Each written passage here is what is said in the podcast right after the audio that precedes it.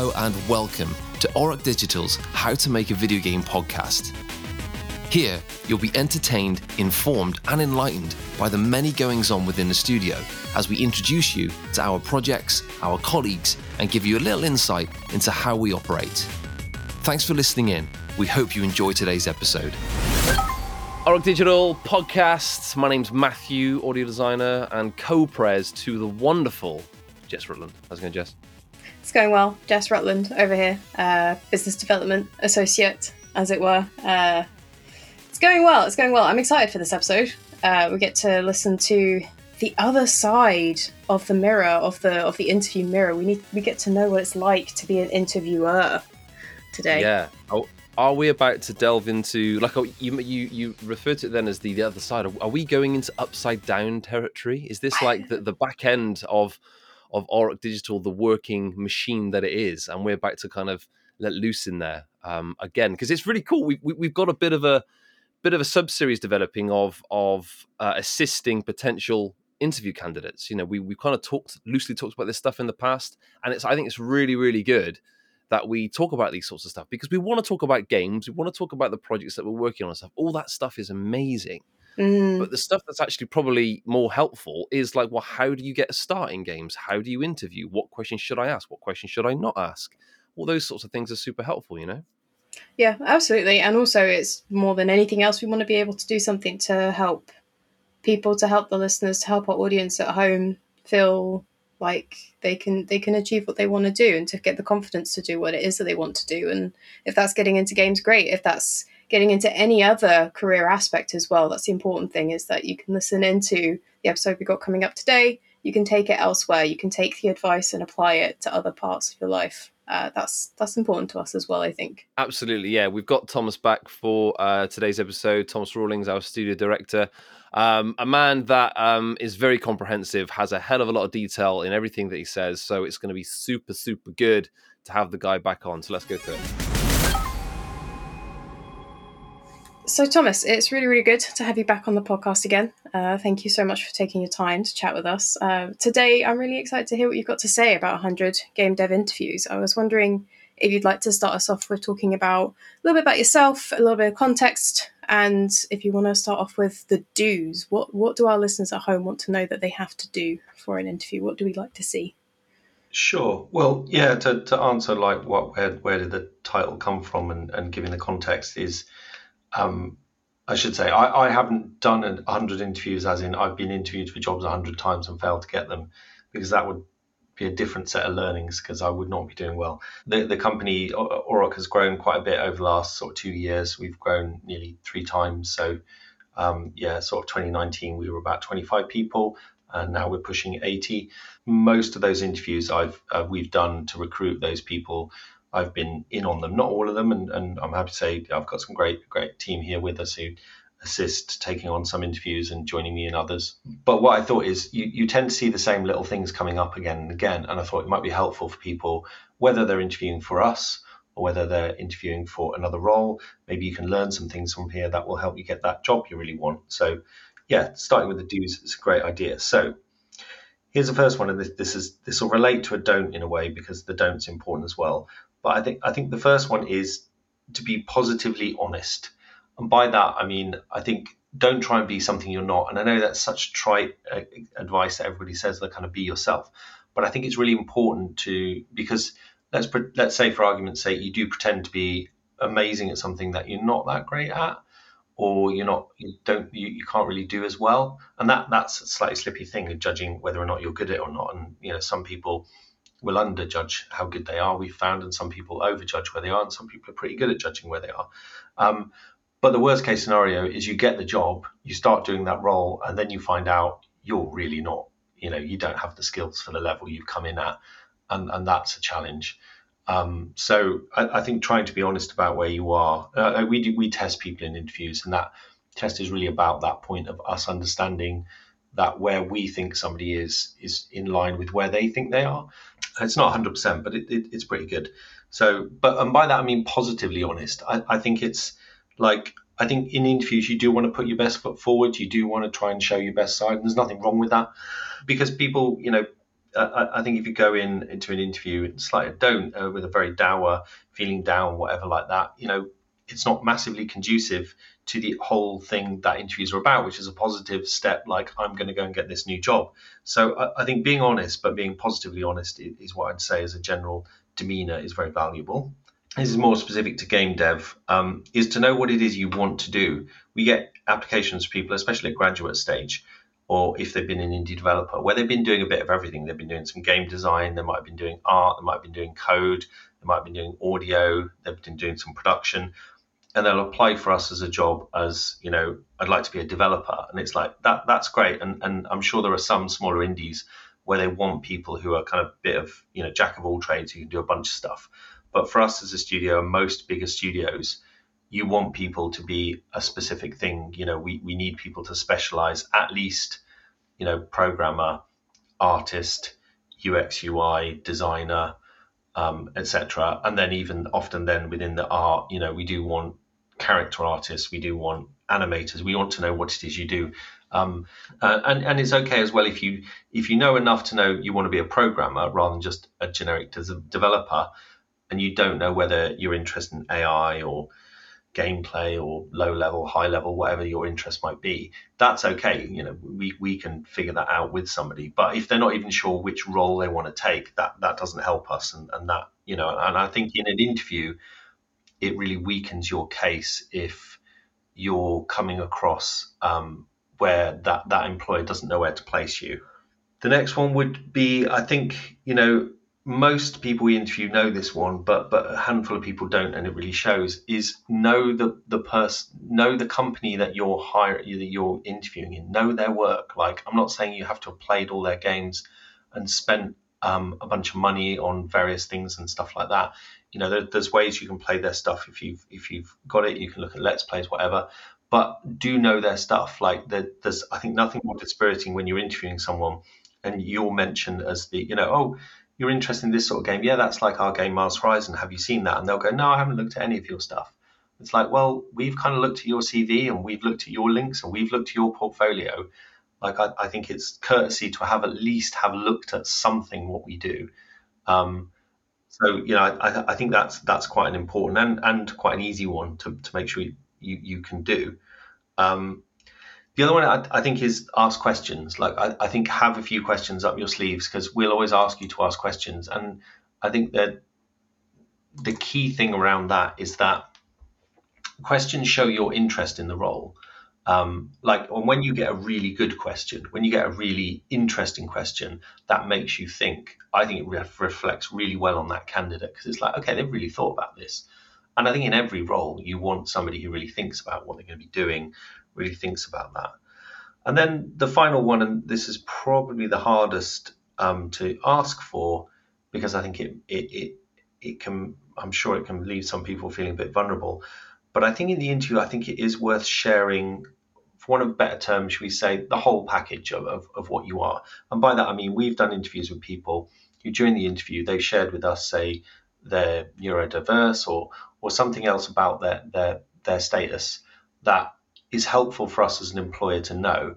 Now, I get why that's a really vulnerable thing to do because you might be judged wrongly. Some someone might have massive misconceptions about what that means, and and so you know in their head sort of downgrade you as a candidate because they they don't understand um, you know what what you've said.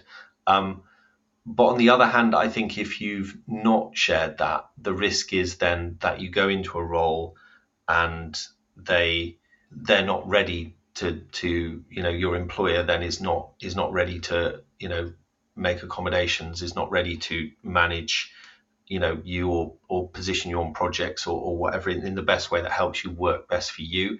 I get that's that's a harder one but i i think it's part of that kind of positive honesty. It's like you know i i think yeah. I mean i'd be interested in your thoughts on that whether whether that you feel like I don't think there's a hard and fast answer for that, but you know, to what degree somebody should share, you know, not the minutiae of detail about themselves, but certainly things that are pertinent to the job they're going to do. I think it's definitely worthwhile being as honest and as vulnerable as you can about that kind of thing. I think I remember in my interview, I was one of the questions I was asked was, why do you want to work at Auroch? And I was honest about why I wanted to work at Auroch Digital, and that was because I had heard about the company culture and the approach to looking after mental health and well-being, as well as physical well-being, and the culture of just being able to be honest and to be yourself and to be accepted, and for accommodations to be made around being neurodiverse because I am I'm neurodivergent and that was very important to me to make sure that any employment I was going into would look after me as a human being first before anything else. Like I would go in and do a great job, absolutely, but I needed to be supported in doing such a great job. Um, so I was I was honest about that in the interview. Um, no, I think it's good, and I, I, think you know, even taking it further, you know, I think it's okay personally. You know, when I, am interviewing someone in, in their questions, if they are like, and you know, this is me, how can you support me? I think that's a perfectly reasonable question to ask an employer. Uh, and I think the employer should be in a position to answer that, or at least if they can't answer that, I think that challenges them to think, well, maybe we've got a gap here in what we're doing, and maybe we need to, you know, do some learning or stuff like that. Um, but, but I would also understand if somebody was very reticent to, to ask that. Yeah. I think from my experience and just talking to other directors, both in our own company and other companies, is that people really like to see a detailed personality ridden cover letter as well, making sure that the cover letter is reflective of who you are as a human being. That's always, I, th- I think people have talked about their experiences of seeing cover letters that are not exemplifies of you know aren't, aren't good examples of who that person is they're not good at demonstrations of who that person is it's a one page opportunity to learn about somebody uh, so we want to hear what what their favorite games are what they like to do as a hobby, as well as their experiences in the role and the job and why they are the best candidate for the job. Obviously, that's very important too. But I think there's an artistry to weaving in your personality in between your skill set. Just just on um on cover letters, like how much do you think is is too much when it comes to really kind of um bleeding a lot of your personality into what you not only what you write but the way you kind of present that because I've seen some amazing cover letters where like um with us all being nerds, I've seen a bunch where like one is designed to look like the like the back of a figure box, like an action figure box, and it's really really cool. And this person was going for an art job, and it's amazing. And it's really really cool. But I'm just wondering, like, I'm curious, how much can you overcook that sort of thing? Is there a point when you look and you think, well, this is amazing, but it's quite in my face? Like, is that a good thing or a bad thing? I, I think I think if the cover letter is reflective of you, like then that is fine. Like if if if a massively flamboyant like you know cover letter and then you know you don't feel that's you in the interview, I, I think there's a disconnect. It's not there. The cover letter ultimately we do read them and we do want core information we're after from that. You know what are your skills, what is your educational background, what is your experience, what is your interest. But the cover letter is a good way of really you know the, the, C, the, CV obviously contains that stuff. For me, the cover letter, especially if somebody's not directly from the games industry or is switching roles, the cover letter is the position to tell me you really care about it. And you know, for me, some of the, the I'm going slightly at don't, but the don't examples of cover letters I've seen is where it's somebody's working in a related field, they've applied for a job in gaming, and they don't mention gaming at all in the cover letter or CV, and it's like are you sure mm. this is what you want to be doing? Like, surely, you know, I, I, get you might have been working, you say, as a program in another field, and you haven't had a chance to express your interest in it. But I'd at least expect the cover letter then to go and look, are these the games I really enjoy? Um, so, so I, I, I think you, I think you should make sure think about what you write in the cover letter, and if you have the skills and the, the experience and the time to make it look really cool, yeah, I mean that's great. And especially, yeah, if it's an art role and you've made it look really fantastic. If it's a design role and you include some cute gamified things in it, you know, it definitely helps because it helps us understand who you are a little. Awesome. Yeah, that was that was a really nice summary to the do's. Shall we give the don'ts a while? So you've got any advice for people listening? Yeah. so I think the first and the first and the the the most important one is to understand that if you've worked on past projects or a past employer and it hasn't been a good experience. This is a slightly tricky line to thread, but basically, don't spend the interview running down projects, companies, and things like that. Going back to the positively honest, I don't think you should lie about it. I think if you worked at a company and you weren't happy there, I think it's fine to say you weren't happy there. But ultimately, and again, I've done a couple of interviews with people where they've spent most of the time saying how miserable they were in a place, how rubbish it was, how badly run it was. And it's like, look, you might only have half an hour of time where we get to talk about this. And if you spent a chunk of that time telling me how miserable you were at a place, it's like, how does that tell me about you? Like, like where do I get to see you in that? Now I get mm. that that might be hard, especially if that's you, the reason you're looking for a job is you're not happy. Um, and, and that's what I mean. I think it's okay to acknowledge, look, I'm at this place here and it's not right for me. Like, I, or I'm, I'm not particularly happy there. And, and I, you know, because because again, if somebody's at a, a, job and they're coming to us and they've got a job already, I will naturally ask, you know, why are you moving job? I think it's a reasonable question. Um, uh, and and I think if if somebody says, well, I'm just not happy there, I think that's fine. Like you're being honest with it but I'm much more interested in the next stage of you of you coming to us. I might ask questions a little bit about the role just so I understand, you know, what what would make you happy. Because in a way, I wouldn't want somebody to be unhappy in a role. They come and join us and they're still unhappy because it's the same issue. Um, so so, but you know, to me, the the you know, again, I've I've heard people have worked on games, and obviously we look up, we look on, we look on portfolios, we look on CVs, look at the games you worked on, and those, you know, a couple of people worked on games that haven't done particularly well, say the Steam review scores or, or something like that, and they're like, oh yeah, it was rubbish, it was a really bad game, you know, oh, I'm so embarrassed, and mm. it's like, again, like I, I get like I've worked on loads of games that have not gone anywhere near where I want them to go, um, so then the, the, counter to that is all right. What do you do with it? If you're saying don't say, if, if the only game on your CV did really badly on Steam and it's got terrible user reviews and that's the only thing you've got, what what can you do? I remember doing an interview with somebody and they'd worked on a game, and you know it, it wasn't a particularly well received game, and I asked about it and they gave the best possible answer. They were like, you know what, we had a year to make that game, and it was under really tight mm. turnaround, and we had to get this thing out the door and we worked really hard and we did an amazing job for the, the condition, you know, for the, the, the constraints we had to operate under. We, we got a project out the door and, and, and I'm really proud of that. And I thought that is a really good answer. Yeah. You've taken a kind of positively honest. Yeah. You've acknowledged that it wasn't ideal. You've acknowledged that it's there. But what you've told me is the bit I wouldn't see if I just looked at a review score. What's the human story under that? So, so I, I and, again, I think it's the same mm. with you know maybe why you're not happy at a company or anything like that. Then the flip is what would make you happy? What would be a thing you're looking for? What would fulfill you? Um, so, so I think that that's an important don't is just don't spend the time running down. Don't run away from it, but at the same time, don't you know? I want to get to know you a bit. The other one is don't just talk about why this role would be good for you. Like I, I, get sometimes we get this in cover letters and things like that. Sometimes in interviews where people are like, well, this would be really good for my career because of X, Y, and Z. Great. I'm glad if it's good for your career coming to work for us. But often then as the interview goes on, it's clear sometimes they've not thought about well, what do we get out of this? So you get a bunch of training and development and you get your career moving forward. Great. I can see why you benefit, but uh, you know, employment is always an exchange. You're giving us your time and skills. We're giving you money and maybe training and advancement. Like the exchange needs to be clear. And I think if you've thought about the exchange, which is like, look, if you employ me, um, you will, you know, I will, um, I'll benefit by this, this, and this. I feel great.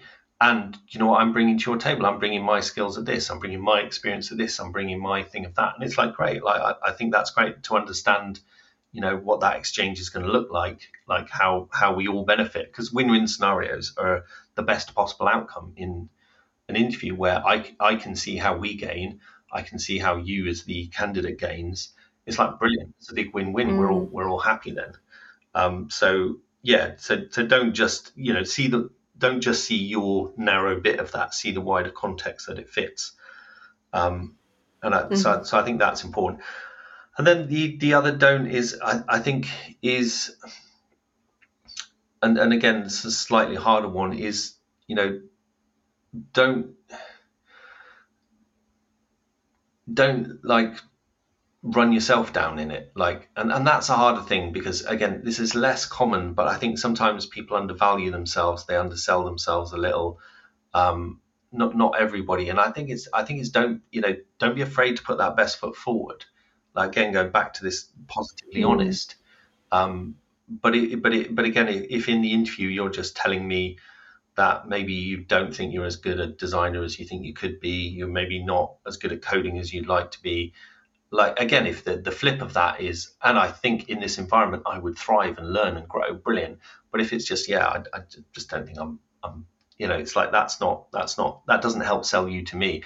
And all of these do's and don'ts really combine into a thing which is, I think if there's one thing that I would say understand about the interview process, uh, all of it, from sending your CV into the interview to test to all of it, is ultimately me as an employer. What I'm looking to do is I'm obviously looking to find a candidate that fits what we're looking for. But above and beyond that, I'm looking to de risk that process. Recruiting people is time consuming and expensive. Recruiting the wrong person is time consuming and expensive, way above that. Like it's really bad. It's bad for everybody. Mm. It's bad for that person because even if they think they want that, if they don't fit there, if it's not right for them, sooner or later it's going to fall apart. Um, if you've got the wrong person in the wrong role, uh, or the, the wrong person in the right role, um, then, uh, like I say, eventually it'll fall apart. Really, the, the aim of the job interview is me to de-risk that, me to figure out, you know what, that because you don't really know how you're going to do until that person's in that role. You know, there's definitely been examples of people who've done fine at interview. Once you're in the role, you realise this quite isn't for them. Um, so the aim of the interview is to try and reduce the risk of the wrong person going into that role.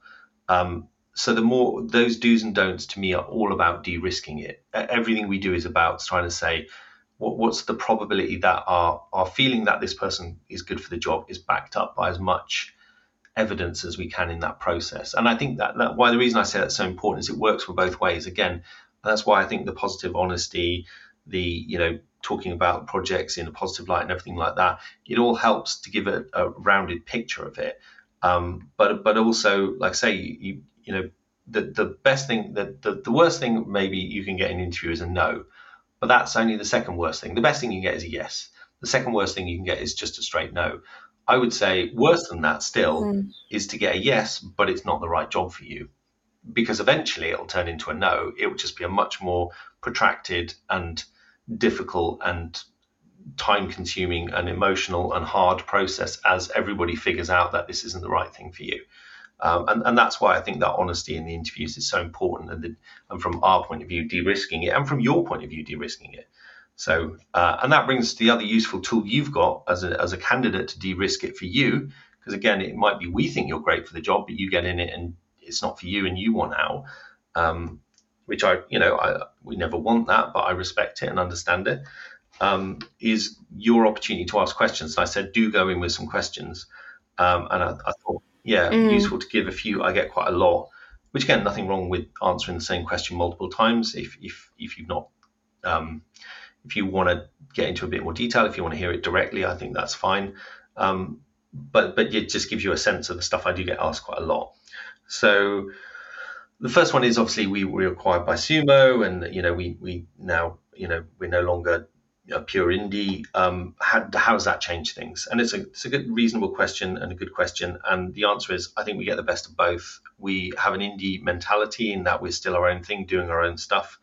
Um, and you know, when we were acquired, they acquired us because of who we are. They didn't, uh, Sumo didn't want to change us, and that was you know one of the promises they sort of made in it, and they've absolutely stuck to that and allowed us to still forge our own destiny of what we think we should do. So we're basically doing the same sort of thing we were doing pre-acquisition, just better and more of it, and we've got more investment and security and resources than we've ever had. So that's great. Um, the acquisition has, has done exactly what I, I, hoped it would be, which is it's put us in a much stronger, more solid position. But it, we've retained our independence of doing the projects we're interested in, the projects that suit us. There's no point us doing projects mm-hmm. that don't fit us which sort of relates to another question I get quite a lot, which is a, again a perfectly reasonable question, which is um, are we doing NFTs? And again, goes back to the first one, which is we still have independence of action, and the answer is no, we're not doing any. Um, so uh, as, as, long as I'm studio director, that's not happening. Um, that takes us then to the another question commonly asked, and again, I think perfectly reasonable questions about overtime. Where are we on overtime? And you see yep. lots of horror stories now we have a statement on overtime. You can find it on our website. I'm sure we can pop a link into the podcast about it. Um, we are anti crunch. We believe overtime um, is antithetical. I think I've got the right term there to making good games. It burns people out. Burnt out people don't make good games. They don't make good decisions. They don't make interesting, creative decisions. It ultimately, if people are required to crunch, it's a failure of planning of the project for us, the levers we pull on projects, if things aren't going, you know, if we are running out of time, they're not going well, are well, can we drop features? Can we add resources? Can we add time? The thing we don't do is, can we take all of your spare time? Um, I would say that's not quite mm. the same as um, somebody maybe shifting their hours a little bit in order to deal with a client we're working with in a different time zone for a bit. That's not necessarily the same as sometimes people doing uh, a little bit of extra time um, on a on a bank holiday or something like that in order to cover a particularly big thing like a, a launch, um, which you know because we might have a, a good example the the Skull sale where we announced Boltgun. Myself and a couple of our marketing team did a, a couple of hours the next day. It was a it was the Jubilee bank holiday but obviously, it wasn't a bank holiday in America, and we just announced this huge, you know, project for us. So we wanted to be able to respond to some of the player mm. questions. But you know, actually, you know, I, I, was perfectly happy to do that, and we got that time back the next day. So it's not to me. It's like I think where and, and I worked in a studio that did do um, mandatory as far as they legally could get away with it crunch, and it was debilitating, and you know, your your life just becomes a tunnel of work and sleep because you're doing like four or five nights a week of overtime and then one of the days on the weekend and you're doing it for in that case literally years that the studio did. And after mm. all of that overtime and all those promises they made to people about how if we just get around this corner it will be working um, the studio still went under. So i didn't save them um, ultimately. And i think that's the really big lesson there.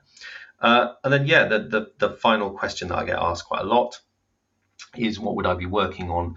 And the difficulty here is we can't really answer that uh, without an NDA in place um, because we've got a bunch of projects that we've not yet announced. The reason we can't say it is we can't really, you know, we've got agreements with partners, or uh, if it's our own projects, we've got our original IP projects in production.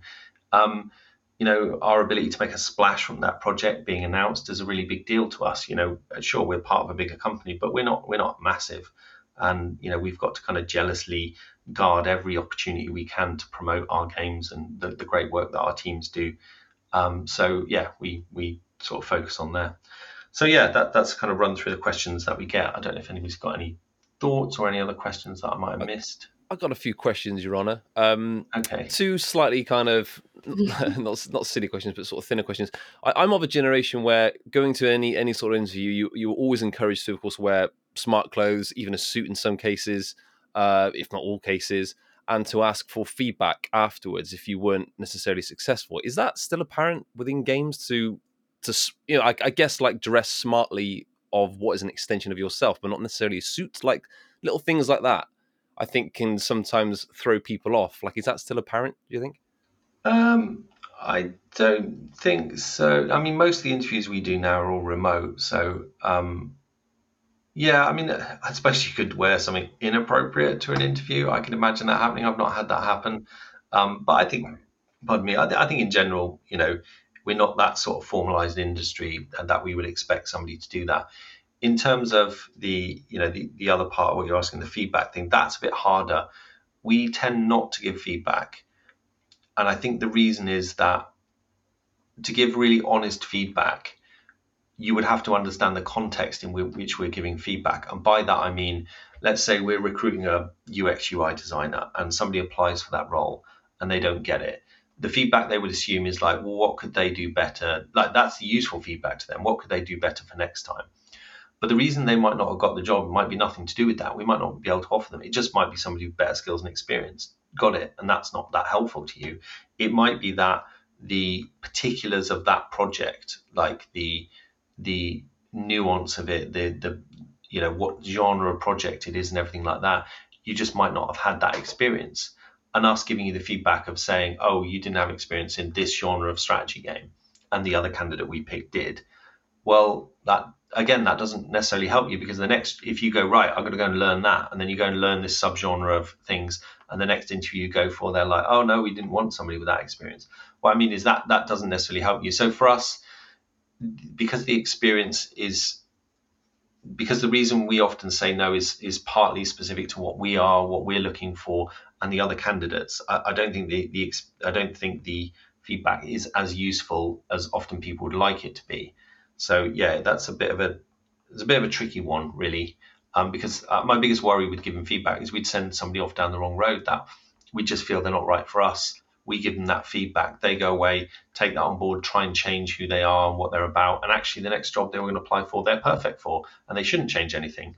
So um, yeah, we, we tend not to for that reason. What's your take on uh, say say someone's in an interview and it's going really really well, and the uh, like for both parties, and it comes up in conversation that that person, uh, whether they're a designer or whatever, or they're, they're they're designing their own game, but it's a direct competitor to something that we are yet to announce, and is is that like there's a conflict there, conflict of interest potentially? So like, does it simply become a case of well, that person needs to make a decision? do you loosely bring up the fact that this game that they've spent five minutes talking about, which is giving you all the good feels towards this person, but then all of a sudden it's like, oh, hold on, there's a conflict. Like, how does that change? How how can things kind of react with that as part of the conversation?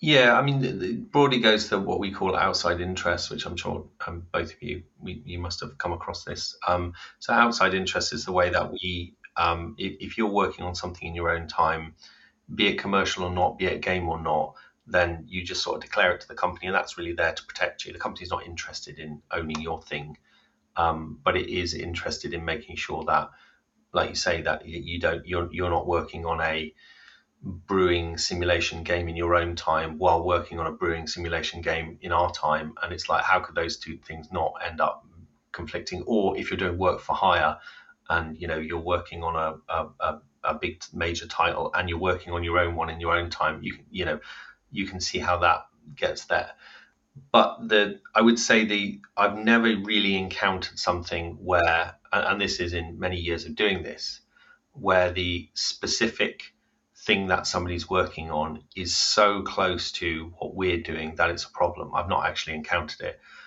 and most of the time, and even if you even if it's like, well, I'm working on a turn-based strategy game involving rabbits, and they're also working on a turn-based strategy game involving rabbits. The, the even you know something like that, how you go about it, how we would go about it, the, the nuance of it, everything, it wouldn't wouldn't be. Uh, yeah, just it's hard to see a scenario where we'd have to say to somebody you'd have to pick one or the other. Um, so yeah, I, I I've never seen that come up, and I, I'd be surprised if it did because every every time I've dealt with somebody with working on their own thing in their own time, it's we've always been in a position to be able to say, "Thanks for letting us know. That's great. Carry on doing your thing."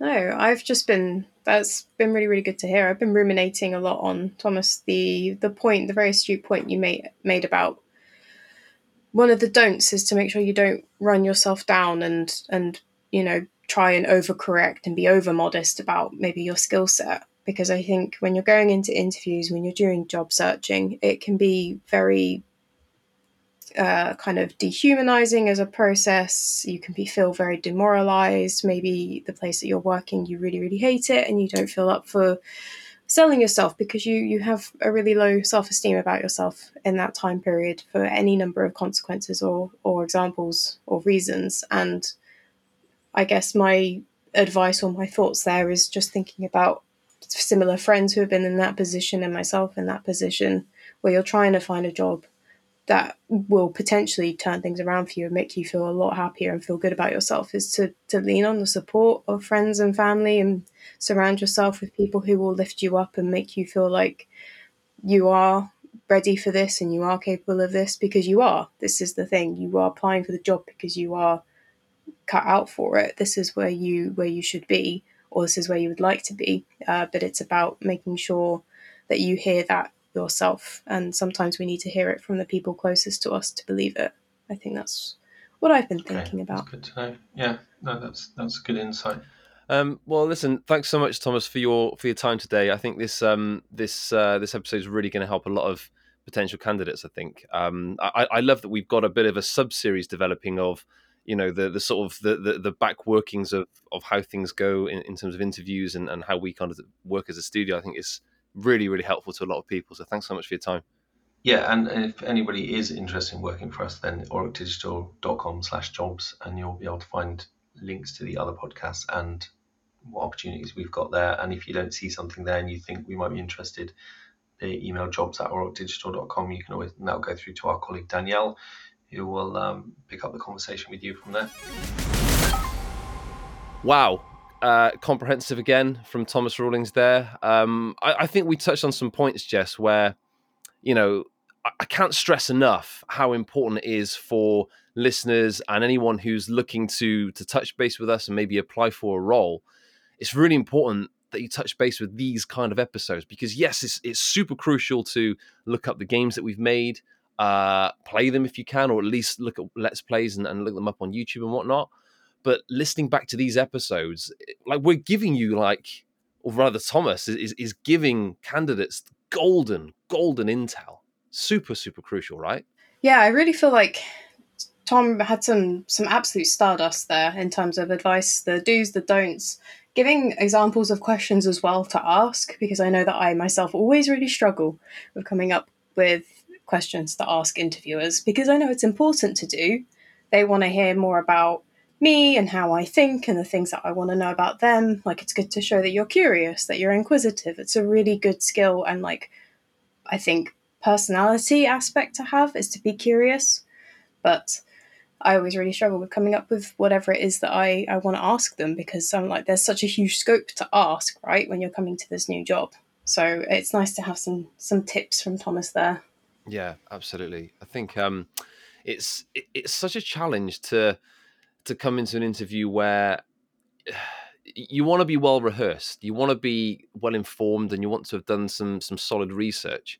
Um, ultimately, it, it comes down to that, and I think again, listen to these episodes, getting this kind of intel is going to prove really useful. And if you do that research in the in the back end of things, you're just arming yourself with mm. answers to potential questions, but also you're arming yourself with, uh or rather, arming your curiosity. You know, it's good to have mm. that curiosity, and you're just kind of giving you more of an arsenal to say, well, I can ask about this. They recently announced this, and they've worked about this in the past, and they did a great a great blog post on this sort of thing. Like we we as a studio we outreach a lot uh, in terms of what, what we offer back. Like there's a whole host of things that our fabulous um, marketing team put out and, and, blog postings and all this kind of stuff. Like I, am not sure what else we could be doing right now. We're, we're, very active with trying to build as much of a bridge as possible. I guess is what I'm trying to say, and, and I think that's really apparent. I think. Yeah, I would agree with that. I think our outreach is huge. Our horizons ahead are broad. The landscape for Auroch Digital is gorgeous and expansive and beautiful, and I'm really looking forward to to it and to having new people join us as well. This is the most exciting part about knowing that interviews are happening is that we get new people joining our team soon. Uh, so I look forward to meeting everyone. Absolutely. Well, thanks so much, Jess. Again, wonderful contribution. Always fab having you on. Um, having you on, having you in, like how, how do you describe that with a podcast, like a remote podcast? I don't know, like in in the digital ether or something. I don't know. I'm rambling. Oh yeah, it's like that. It's like that. Do you get in a boat or on a boat, and it's whether you have to like step into it. It's like a whole thing. So do we step into a podcast or do we step onto a podcast? Step, well, it's not physical, so like we don't step onto it's it. We physical. step into. We digitally step into the podcast I don't know. I, I, can't think. I couldn't think of a better way to end this podcast. Anyway, thanks, thanks so much. Thanks, and we'll see you in the next one. All right. In the fast-paced realm of the games industry, the best way to keep up to date with everything happening at Auroch Digital is to follow us on social media. You can find us on Twitter, Instagram, Facebook using the handle at Auroch Digital. And we're on LinkedIn too as Auroch Digital Limited. We also encourage you to sign up to our mailing list to receive regular newsletters that go into more detail about our projects and to join our community Discord, who are the first to hear our updates. You can subscribe to the mailing list and join the Discord on our website, aurochdigital.com. And whilst you're on the website, be sure to check out our recruitment page under aurochdigital.com forward slash jobs, where we post all employment opportunities. Links to all these socials and more are in the episode description. Thanks so much for listening. We'll see you in the next one.